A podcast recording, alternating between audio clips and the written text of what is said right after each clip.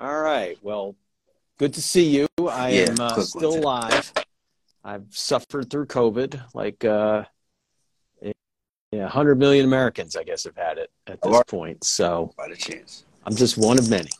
Um, but you know, it took me out, and I wasn't in good shape last week when we tried to do something. And I think you had some other things going on, but your viewers and listeners don't want to hear about that. So yeah, things are good. Uh, I'm back on the block. It's you know, it's it's taken a little work to get you know fully recovered, but we'll get there. You know, millions of others have. So why won't I? Um, yeah. How are you doing? Yeah. Yeah. Sound good. Whoa. I'm doing good. I'm really All right, tired. yeah, that's not Took good. two Well, today. you know, are you getting any time off at the holidays? Okay, try to rest I up, man. Christmas. Try it. day You off. know, this is a marathon, not a sprint. This business. Yeah. Yeah, I mean, and you know, a lot of hours, but you got to take care of yourself. right. Anyway, so I'll hit you with some news here. I know your time's limited. So one of the biggest stories today is that Wells Fargo, you know, they're that huge bank, they agreed to a 3.7 billion with a B settlement for all that stuff that went on in the last five, six, seven years where you probably heard about it, where they, you know, signed up people for accounts they didn't want. Uh, a lot of people ended up having all kinds of money problems because of it, even homes and cars taken away, all kinds of horrible things. And the bank just wants to put this past it. It has a relatively new CEO named Charlie Scharf, who has done a lot of good things for the bank, according to many analysts. But uh, you know, the bigger story there, of course, is just that many of these people who were wronged by Wells Fargo, that could include some of uh, your audience, you know, they're going to get some kind of compensation here. Uh, this is a massive, massive settlement. So pay attention to that. Uh, that one's going to unfold over the next few weeks and months.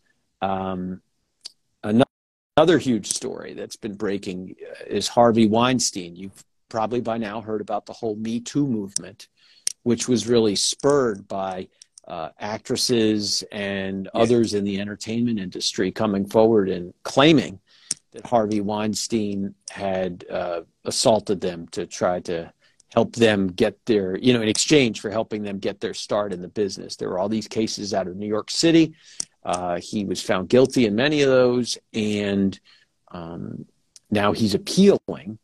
Uh, however, what has happened besides that is that there was a case in Los Angeles yesterday where a verdict was reached. And uh, just getting it straight from NBC here, it was a month long trial, nine days of deliberations.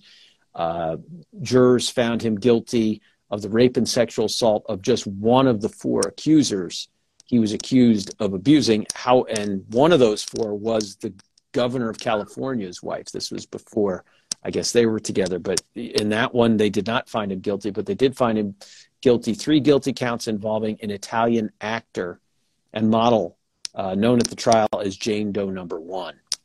Um, and he's 70 years old. He's two years into a 73 or uh, two years into a 23 year sentence for rape and sexual assault in New York. And again, that's under appeal. In the California case, he could get up to 24 years uh, when he's sentenced. So that's uh, a situation that has changed and still developing in many ways.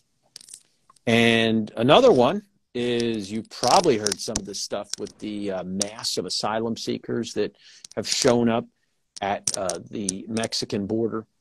This is because there was anticipation that there was going to be the expiration of something known as Article 42, which was put in during the Trump era, and it limited uh, in a major way how many people could come here because of COVID.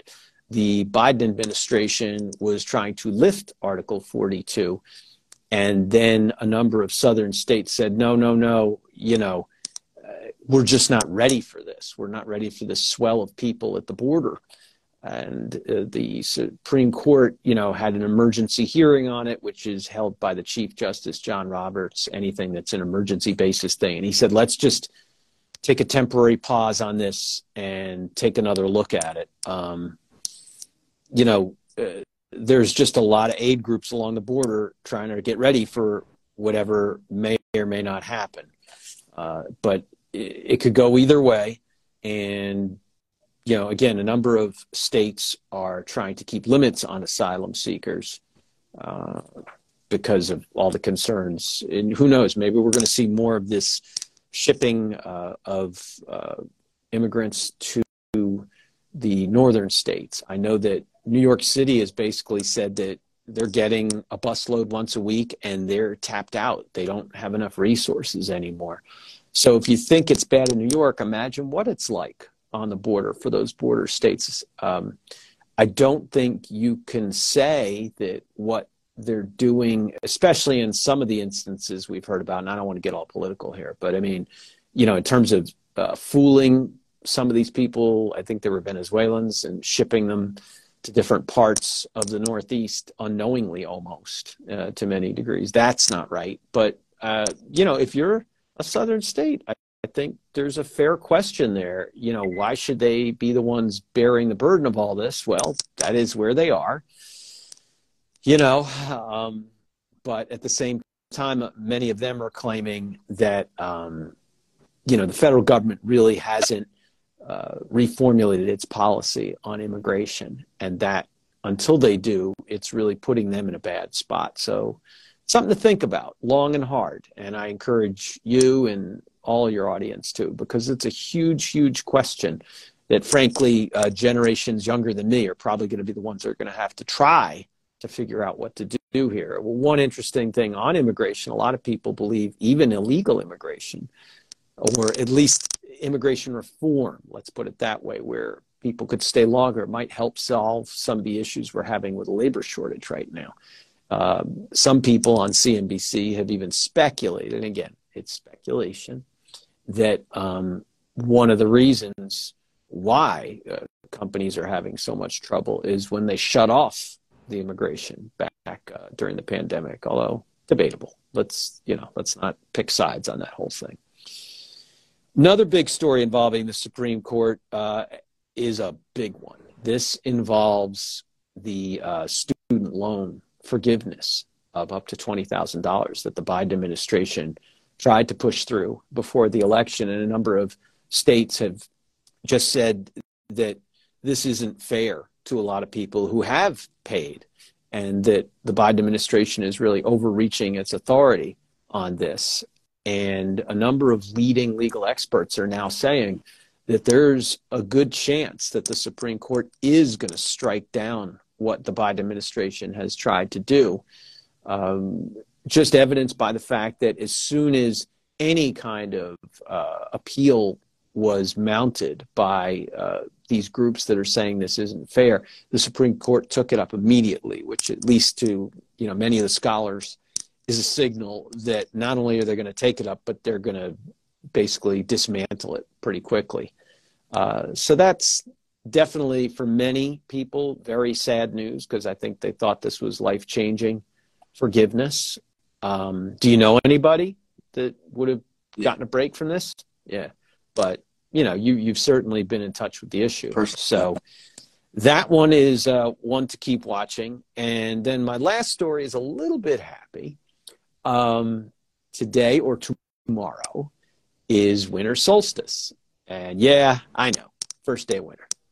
However, the good news is that the days get longer starting tomorrow.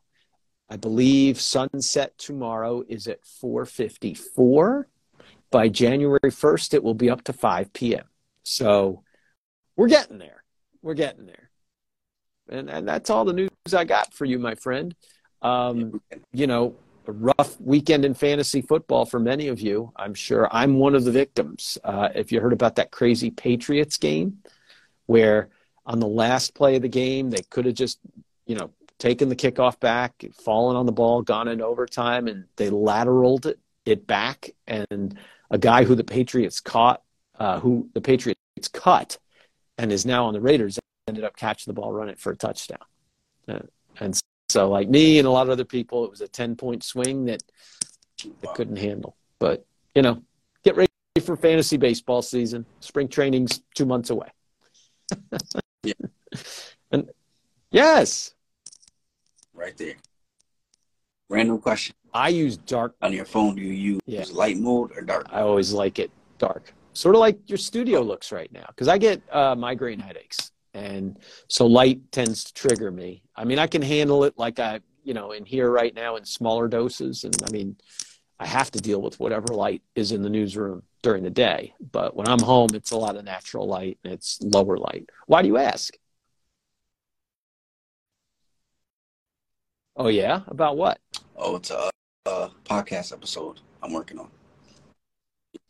Like, what's the difference between light Well, it's and dark mode? Interesting you mention it. Uh, And how since many I, I know I got light like a minute or so. I know you're a very busy man today. Um, but like, I know a lot of people like the dark mode in terms of design on the internet because it tends to have a subliminal effect in terms of people feel it looks a little bit more special. You know, because if you go to NBCConnecticut.com and you go to some of our bigger sections where we've really curated a lot of different stories and a lot of different resources, maybe links to documents or other interviews.